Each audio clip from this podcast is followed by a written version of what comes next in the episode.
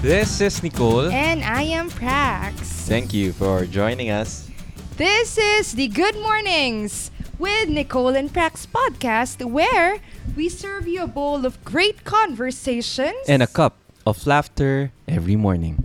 Good morning! Morning, guys. It's a Sabado It's a Sabado. and it's a quiet Sabado. Hindi, hindi quiet. morning. Narinig niyo ba yung construction dito sa harap namin?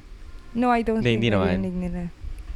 But it's quieter compared. Quieter compared sa normal sa days. normal Mas konti yung days. trabaho nila ngayon. So baka pwede nating isara yung Oo, sarap ko nga. bintana.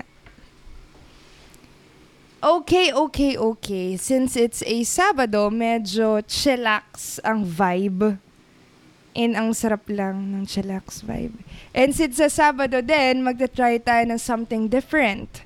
What's we are something different? recording the podcast while we are... Having our breakfast. Kaya-kaya? Makakain kaya tayo? Gutom na ako eh. Yes, let's eat.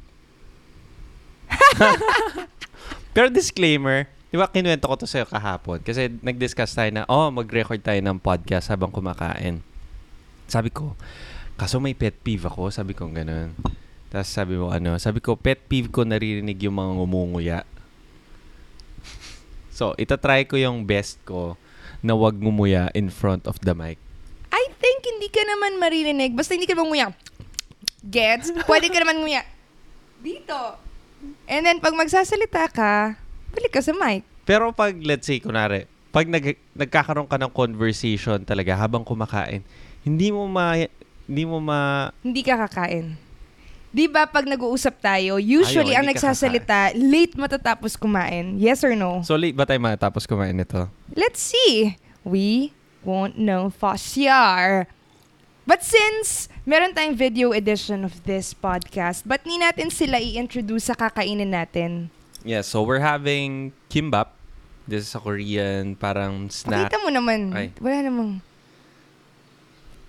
Yan, Korean na ano siya. Parang, tilt mo ko. Ayun. para siyang, Pakita yung laman. para siyang ano, maki Japanese. Pero ang difference lang nito, Korean version siya. So, mga Korean ingredients yung nilalagay nila. Tapos, we're having black bean salad for our legumes. So, salad yan. Para sa bean fiber, na- source para of sa fiber natin. namin and carbs namin. Actually, may carbs na And? to eh. And we're having chawon mushi. Is steamed egg. Japanese, Japanese. version. So, mahilig kami sa Asian cuisine. For our sides, we're having kimchi and pickled... Something. What's this? I don't know. Basta, Pero isa siya to. sa side dish ng mga Korean. Oo. Ngayon iniisip ko, alam mo kung anong ginagawa natin ngayon? Ano? Mukbang. Ano Ito yung sinasabi kong video na nagsasalita sila habang kumakain. Ah, anong May- pinag-uusapan nila? O kumakain lang sila, di ba? Oo, ano to, parang genre to sa YouTube na mga, nag-start to sa mga Koreans. Pero sumikat din sa Japan.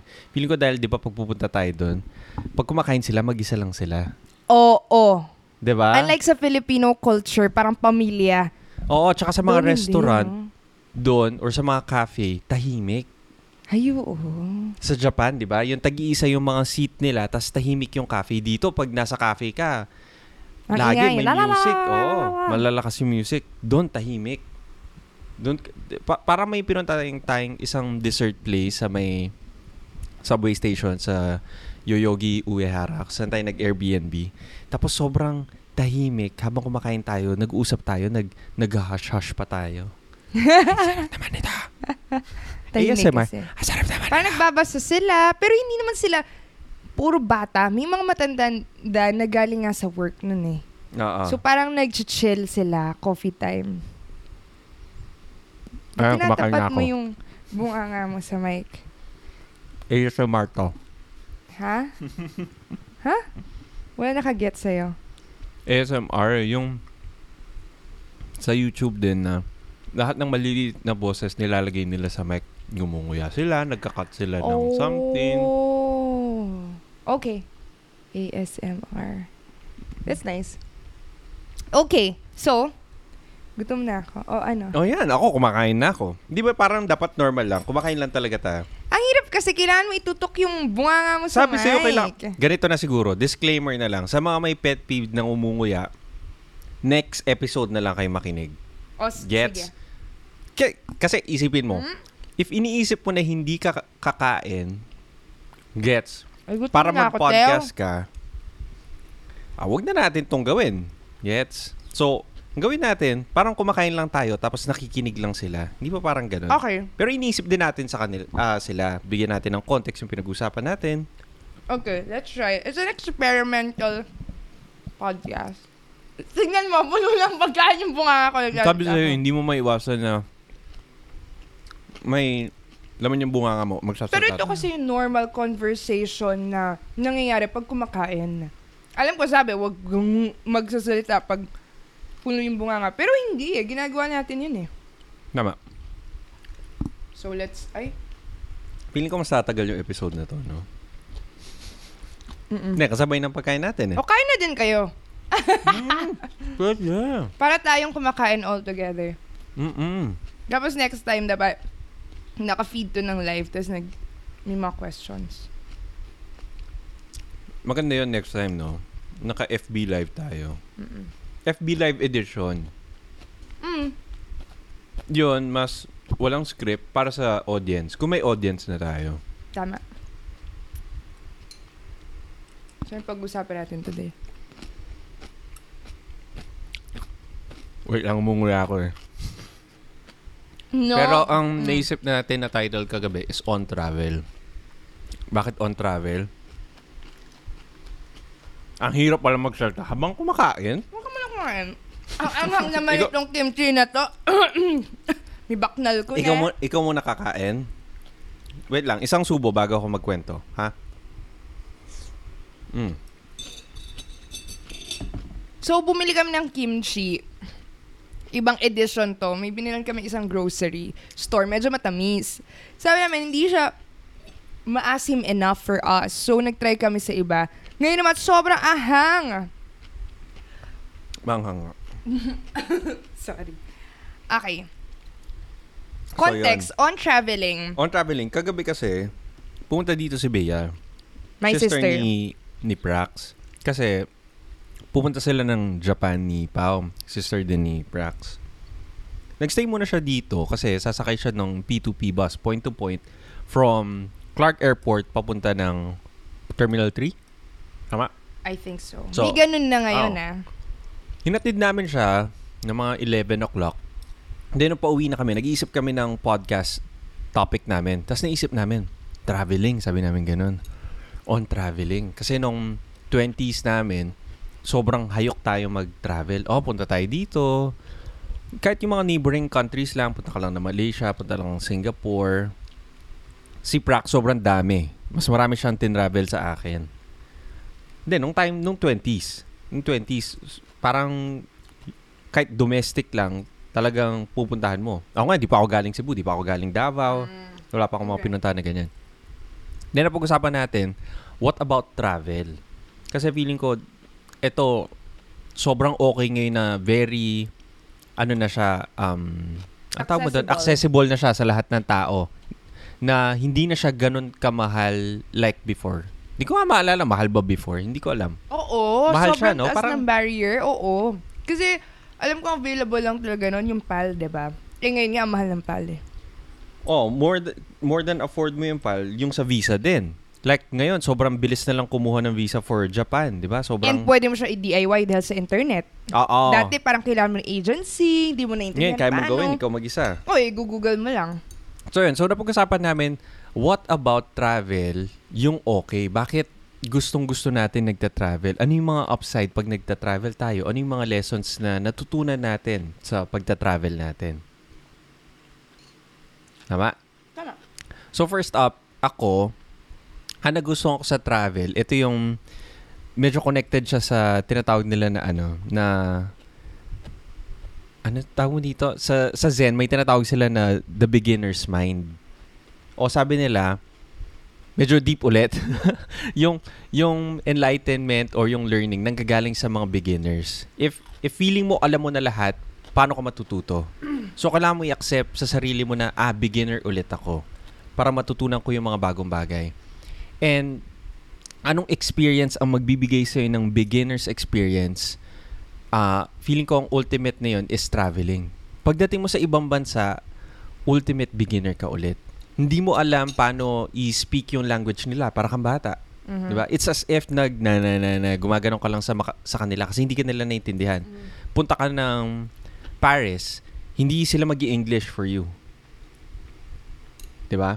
Ah, punta ka ng Japan, itatry nila yung best nila na mag-English pero may hirapan naman sila Mhm. dahil Japanese yung ano nila. Hindi mo alam yung mga daan, hindi mo alam yung mga public transportation, hindi mo alam saan kakain. Back to zero ka, para kang bata ulit. And I think, pag nagta-travel tayo, nakikita natin, kahit na mahirap siya, na-enjoy natin siya kasi ang bilis ng progress. Pagdating mo doon, wala kang alam. Pero, magtatanong ka, magbabasa ka, and magdi-discover ka, in half a day, sobrang galing mo na from the point na nag-arrive ka. It's as if parang ang laki ng jump mo. Kasi naging beginner ka. Tama? So, ako, ganun. Nai-in love ako na parang nagdi-discover ako. Para siyang game. Para siyang may, may hinahanap ako na answer. Ah, paano pumunta dito? So, search ko, magtatanong ako. Pag makuha ko siya, parang, boom, meron na ako agad achievement. So, yun. Isa yun sa mga bagay na natuturo sa akin ng, let's say, ng traveling, which is yung paano mag-solve ng problems or paano mag-discover ng mga answers sa mga problema mo. So, yun. That's one for me. So, go. Ikaw na para makain na ako. Okay, traveling. Sobrang nag-enjoy ako mag-travel nung nag-start ako mag-work. Kasi may pera na ako na sarili ko na pwede kong, pwede ako mag-travel. And alam mo naman, millennial thing, travel, yung may pagka-YOLO, ganyan. During 20s, so nung baka 2012 ata yun, halos every month umaalis ako, whether international yon or domestic, basta every month, magpa-fly ako. Be it for leisure or for work. Sakto kasi dun sa work ko, entailed na mag-travel ako around the Philippines. Naging thankful ako kasi binigyan akong chance to see almost ilang percent, di ko, ah, sobrang daming places sa Philippines. na Hindi ko naman pupuntahan on a regular time. Correct? Imagine mo, nakapunta ako sa north, northmost ng Philippines, like Palawi, hanggang south. Though sa south, Jensan, Davao na yung, I think malayo na yon. So, and within that, diba? Tapos international. And nag, in love ako sa traveling because feeling mo, parang feeling mo, ibang, para siya nagiging break for a life at that, so I'm talking about yung time na nag-work pa ako and sobrang, uh, in my career, parang go, go, go and top, top of the game, parang ganyan. On top of the game ka. So parang traveling for me was a means to take a break as uh, quote-unquote escape to do something different. Parang, sabi nga, work hard, play harder. I think yun yung naging motto ko before. At the time, yung play harder ko would be partying every Fridays until eventually naging traveling siya. So, at that time, yun yung naging mindset ko. As in, magbubook kami ng flight kung seat sale yan. Kahit na Friday night ka alis para walang leave and babalik ka ng Monday morning. So, technically, nag-spend ka lang ng weekend sa ibang country. Pumarty ka, sagaran, kung pwedeng wag ka na matulog, di ka na matutulog, para lang ma-enjoy mo. Okay? And then, kaumagahan, papasok ka diretso sa work, parang walang leave. Correct? So, yun yung mindset ko before. It's a way to relax and to escape. Then, syempre, for me, I don't think yun yung personality ko and hindi siya naging sustainable.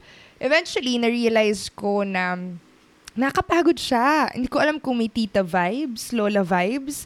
Pero as I grew older, I felt na that kind of traveling wasn't for me anymore, which was to just escape and give myself parang a dose of being high.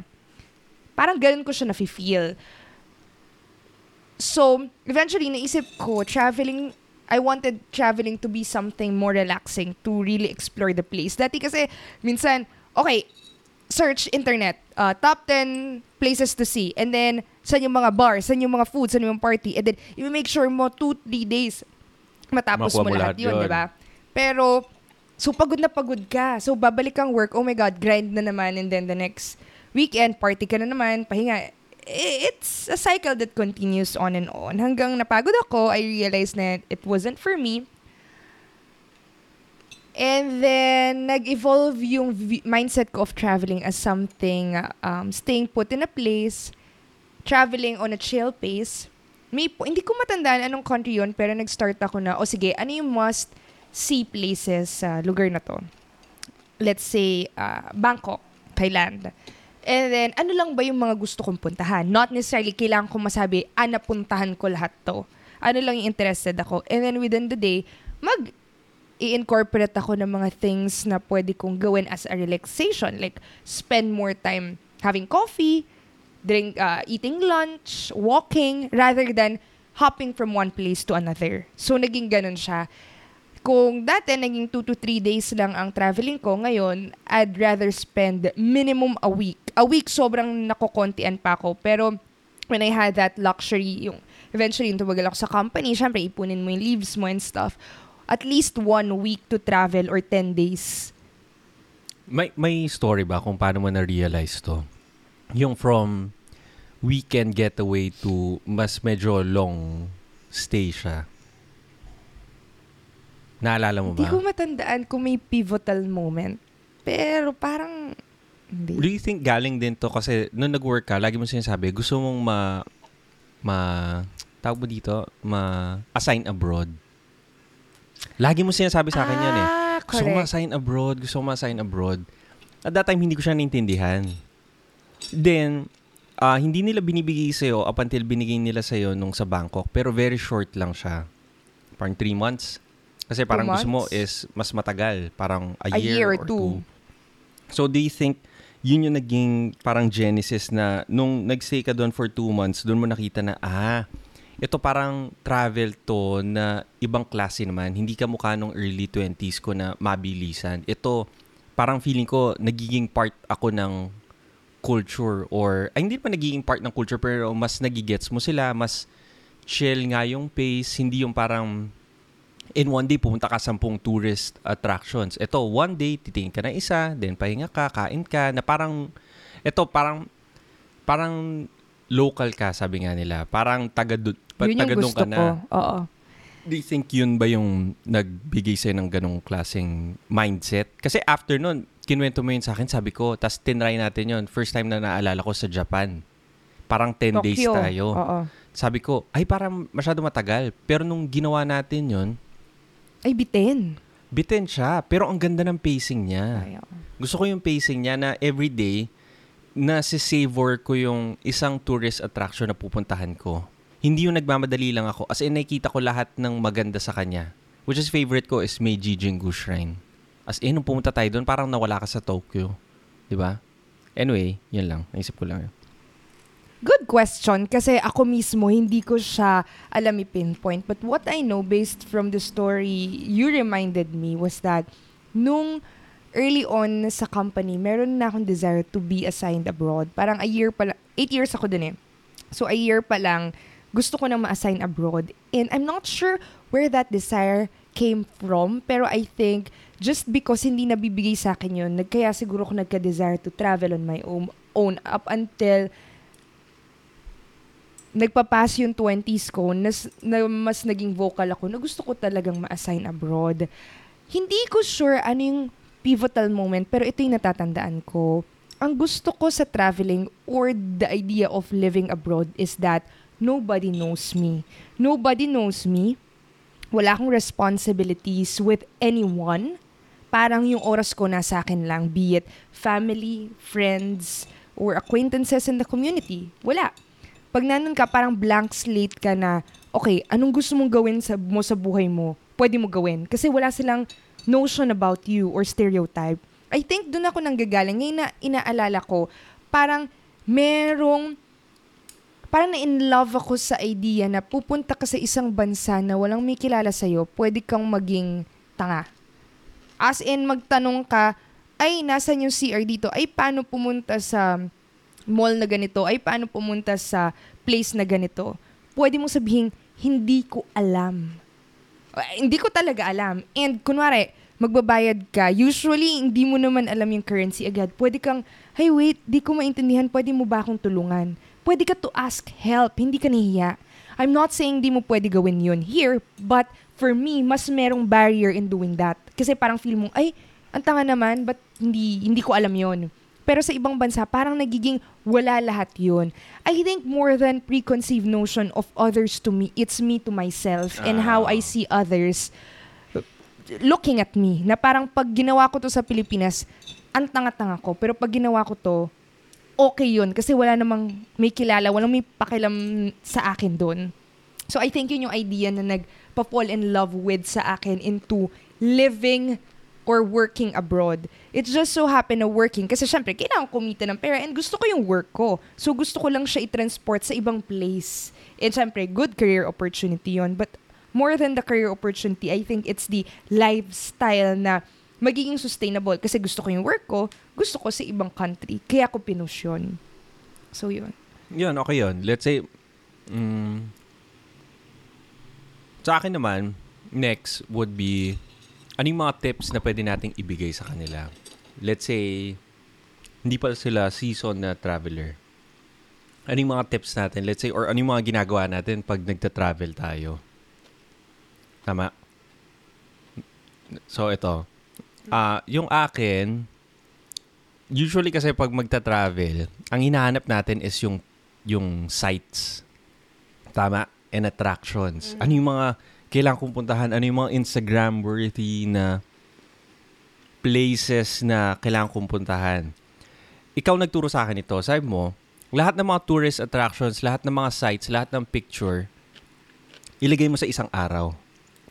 L- uh, ito, lagyan, uh, bigyan natin ng context. Ito, ginagawa natin if week-long trip. Ito na yung parang mas advanced natin, hindi yung weekend getaway na tatlong araw lang.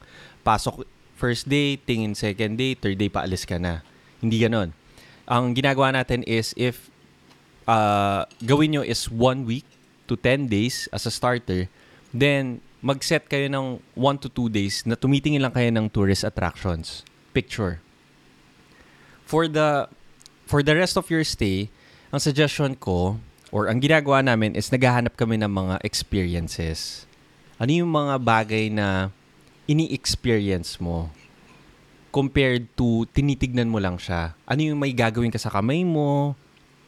Um, magandang example is, nung pumunta ako ng Bangkok, nag-attend tayo ng cooking lesson. Yon usually sa mga neighboring countries natin since very um, different. Oo, iba yung culinary ano nila, yung cultures nila. Maganda na i isubmerge mo yung sarili mo sa mga cooking lesson kasi makikita mo saan nagsha-shop yung mga local. Dadaling ka nila usually sa palengke. So, nung sa Bangkok, dinala tayo sa palengke, pinakita sa atin yung mga ingredients na ang Thai cuisine is etong basic na ingredients na to. Lemongrass. Hindi ko maalala. Hindi ako as interested sa cooking at that time eh. Pero natuwa ako ibang klase siya na experience as compared sa may titignan lang ako sa ano sa ano ba mga sikat na places doon. Chatuchak. shopping, shopping pa picture ka shopping. So yun. So maganda yung mga experiences. Isa pa is tumitingin naman ako sa meetup.com. So isang pinuntahan natin nung pumunta tayo sa Korea is book review ni Stephen Hawking. 'Di ba? Na may pinuntahan kami na book club. Nag-discuss kami about doon sa book ni Stephen Hawking. And before kami pumunta doon, nanood kami ng documentary ni Stephen Hawking para at least gets naman namin kung ano yung pinag-uusapan. So, ilagay niyo yung sarili niyo sa mga sa mga experiences na ganun. So, okay nga yun na hin- kami, hindi kami kumukuha ng tour for one. And kami yung nagdi-DIY ng, mga, ng itinerary namin. Ah, parang gusto kong mag-attend ng ganito na event. Ito mag mag-fit naman kung ano talaga yung mga interest niyo eh. Kung mahilig ka sa books, maghanap ka ng mga book clubs. Kung mahilig ka sa cooking, or kahit di ka mahilig sa cooking, I would suggest yung cooking lessons. Kung mahilig ka sumayaw, I'm sure mayroong mga dance studios. Tama? Yes. And depende, kunwari, punta kang Bali, pwede ka mag-try ng yoga, meditation. Surfing. surfing, pwede. Or nung pumun or if interested kayo to learn more about public speaking, pwede kayo mag-attend ng Toastmasters Ay, event. oo. Yun. Mga clubs. Hanap kayo ng mga Toastmaster clubs. Toastmasters Club kung saan pwede kayo to witness kung paano nagyayari yung yung meeting nila um, and honing their skills to speak in public and yung leadership skills nila, di ba? So, yun, experiences, correct. Maganda yung mga yun. Mm, ano pa? Tips? Tips. Ano pang tips? Sa food.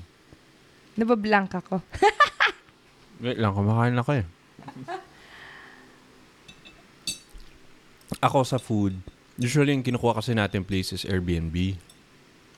And usually walang breakfast. So I think in line to dun sa discussion natin yesterday on cooking.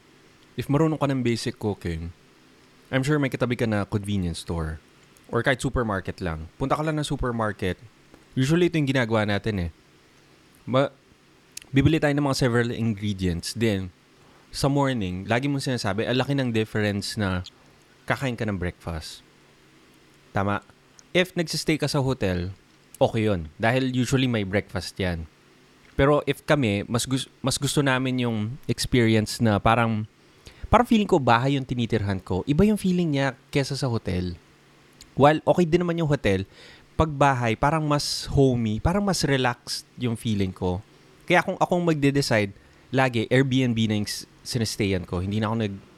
Kung ako nagbabayad, hindi ako magbabayad ng hotel. Kung ako. So, yun. So, isang tip din is, if hindi pa kayo nag-Airbnb, Airbnb, Airbnb, try nyo siya. Kasi maganda siya na experience. So, yun. May mga hit and miss. May mga na-book ako na Airbnb na sobrang olats. Okay? Merong ganun. Pero, mas marami yung times na yung na-book ko is maganda. So, kung Airbnb, mag-aral kayo ng kaunting cooking lang para at least for your whole stay, nag enjoy kayo na before kayo lumabas, hindi kayo nadjijirits dahil gutom kayo. Yes. Pero make sure nyo, may kitchen yung Airbnb nyo. Ayaw nga. Meron mga places na wala.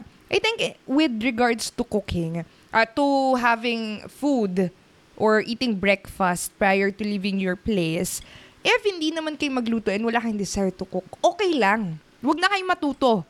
Pero you can just buy something na pwede nyo kainin sa umaga. Basta lang filled yung tiyan nyo para kahit naghahanap kayo ng lunch place or br- brunch place, di jirits. Well, di naman siguro jirits yung kung hindi ka talaga kumain ng breakfast. But for us na kailangan kumakain ng breakfast, okay na may food. Kahit bread man lang yan and milk. Meron kang egg.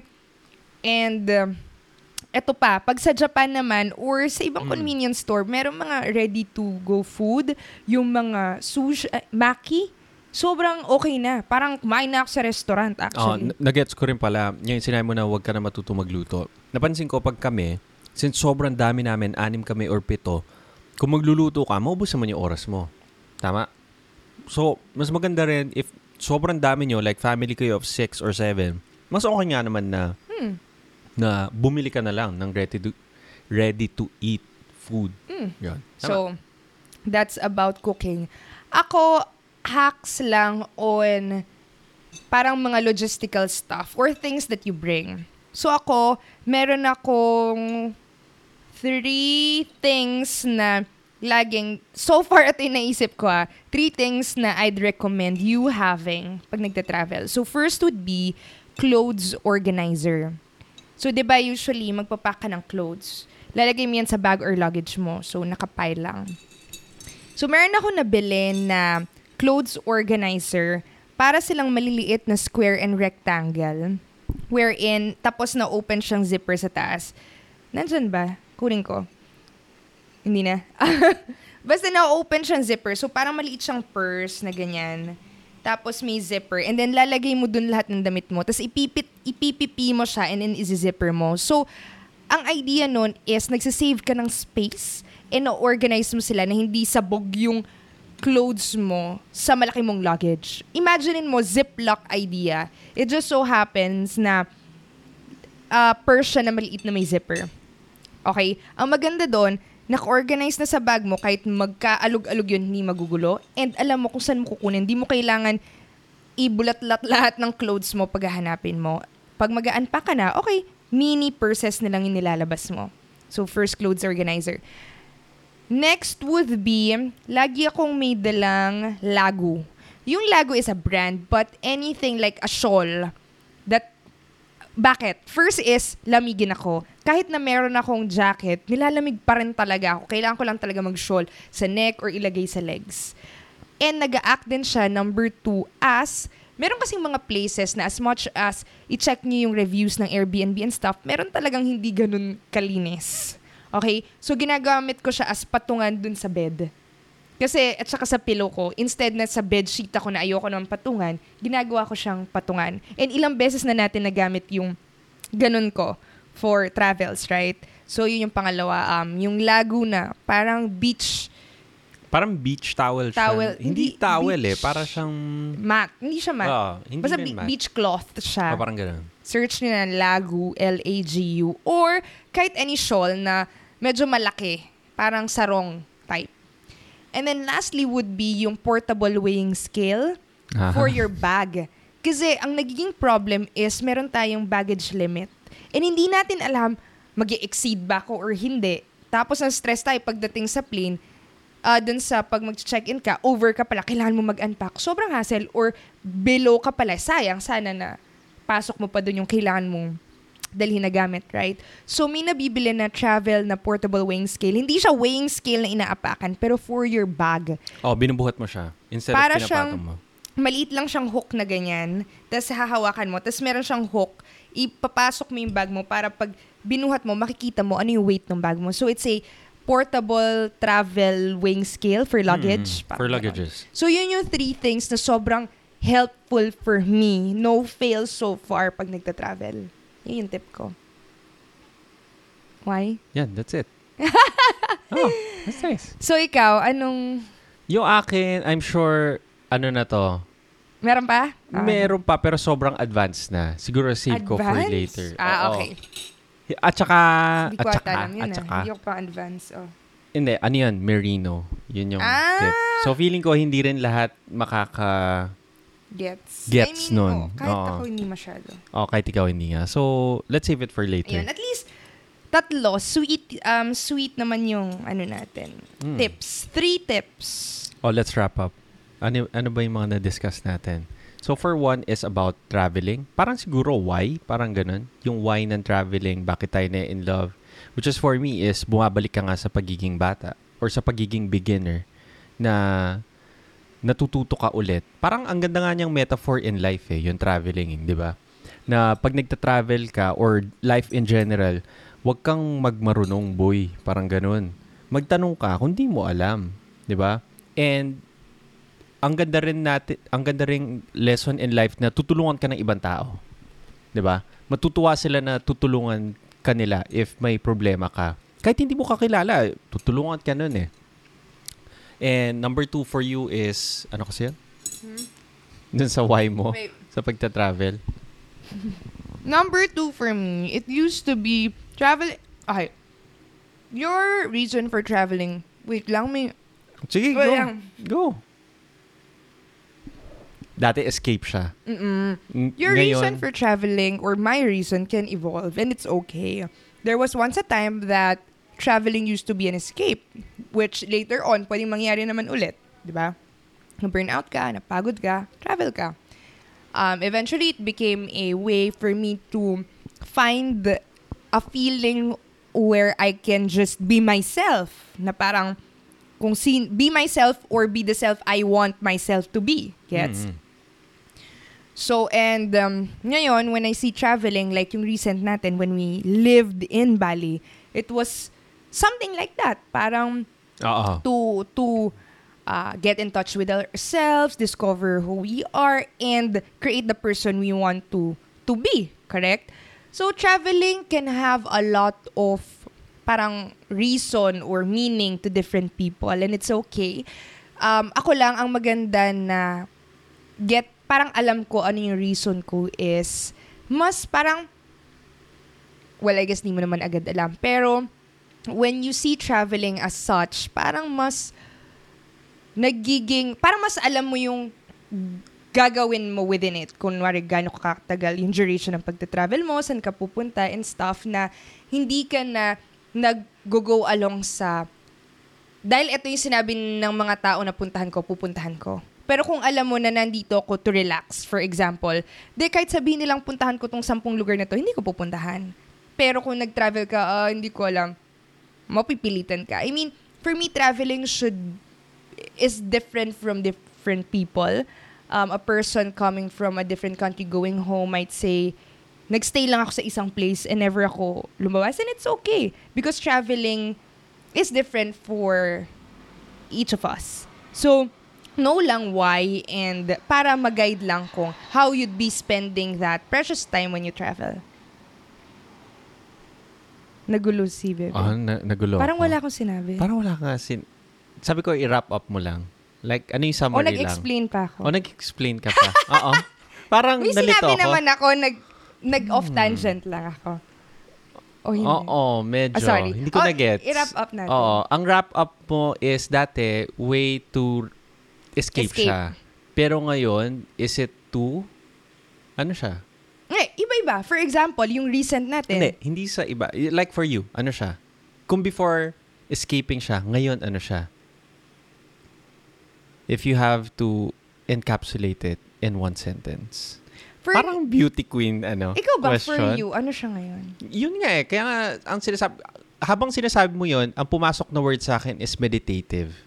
Like, kung magta-travel ako, ma- tama, yung sinabi mo, maalis la- kasi sabi mo, maalis lahat ng mga ah, responsibility, maalis sa akin yung preconceived notions ng mga tao.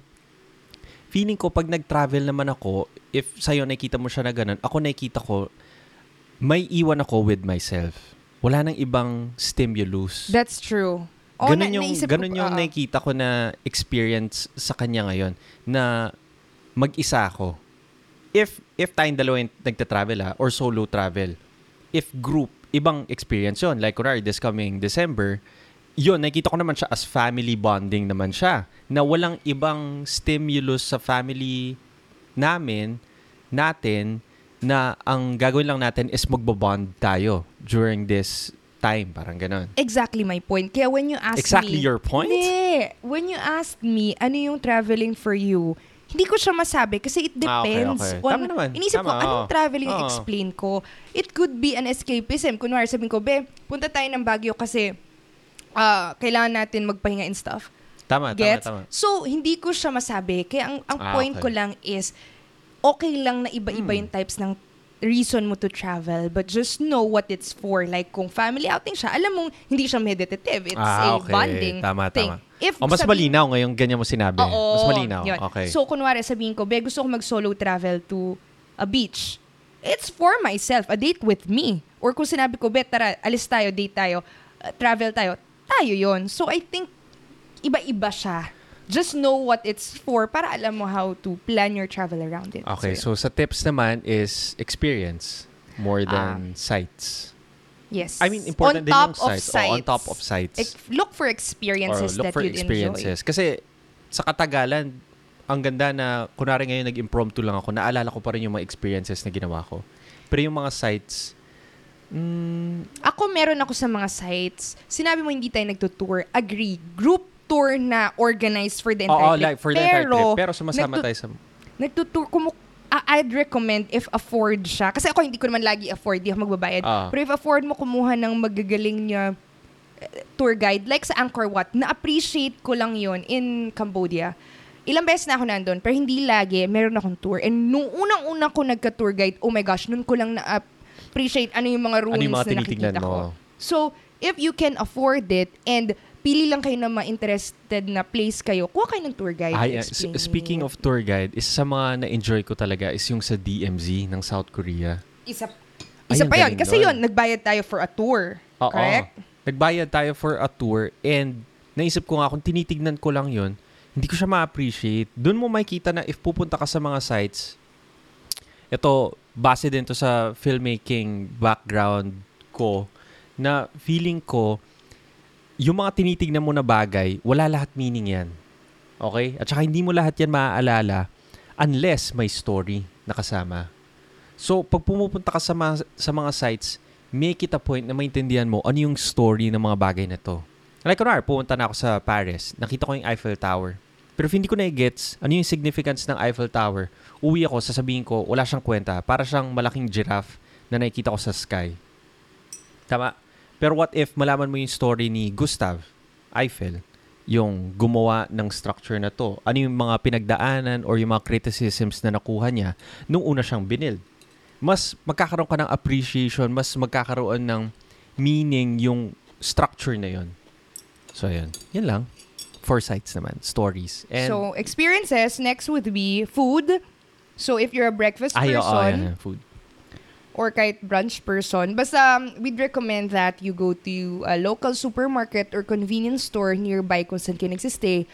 Whether it's an Airbnb place, a hotel, wala kayong breakfast, just buy some cookies or bread or yung mga ready to eat meals na mina-microwave kung may microwave kayo sa place or yung mga maki, nire-ref lang and stuff. Uh, para before you leave yung uh, hotel or Airbnb, hindi kayo gutom. Usually kasi, di mo naman alam agad saan ka kakain paglabas mo ng hotel. Usually ba, binibreak natin yung diet natin pag naka-travel tayo? Like, hindi na, may... Mas may leeway. Mas I think. leeway, no? Oo. Kasi Mas you'd leeway. want to try their food. Oo. Unless sa Japan yun, kasi mas ali- aligned, medyo aligned naman Oh, sa medyo aligned sa gusto sa- natin kinakain. diet. So, yun, bili kayo ng mga snacks or breakfast food para may laman yung tiyan nyo. Kasi nga yun, usually hindi mo naman alam saan ka kakain agad or kahit alam mo, it will take time for you to get there and mag-order ka pa and lulutuin pa nila yung order mo. So, medyo gutom ka na. Yun lang. So, have food.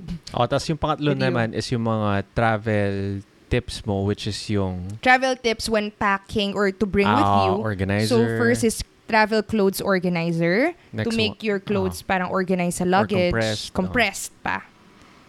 O nga, space saving yun, no? Hack yun. Oh, hack. And then second would be to bring a big, um, a sarong, a shawl that would serve several purpose. Kung nilalamig ka, kung kailangan mo magladlad sa sa floor or sa bed, ipa, it, ta- ano, i ano sa bed sheet kung hindi ka comfortable dun sa place na pagstayan nyo. And then lastly would be yung portable the travel luggage weighing scale which you can buy naman. Mura lang yun. Um, to make sure na Laging nasa pasok tamang weight. sa Oh. sa banga. Doon sa Limit mo. baggage capacity yung luggage nyo. So, yun lang. That's it for our episode uh, on the topic of traveling. Medyo matagal tayo ngayon, no? Pero oh, hindi, kasi kumakain tayo. But I think- Kumakain tayo. And napansin ko, hindi tayo masyado kumain. Oh my hindi ko gosh, masyado kumain. eh. Hindi ko naubos tong salad ko. Nag-enjoy Ayun, tayo mag-usap. Pero masarap, oh. Oh, masarap. pero masarap. Hindi, nakakabusog din siya kasi rice Heavy. na tong ano, oh, medyo heavy siya. Okay. Okay. Thank you so much, guys, for listening. This is the end of the podcast. So, ano? So, ano? We'd love to hear from them, of course. Ah, so we'd ah. love to hear from you guys. If meron kayong any suggestions on what we could discuss every morning. Oo, or kung may mga questions din sila. Or if may mga questions, sila. kayo, Ah. you can send us a message sa Facebook page at Good Morning Nicole Prax. Meron na? Yes. Okay. Sige. I wanna Meron see na. it. Wala pa laman, pero meron na. Hindi, meron na. Just check it out. May Just check it out. Yes. Okay. Okay. That's, it. for today. Happy Saturday and good morning. Bye. Bye-bye.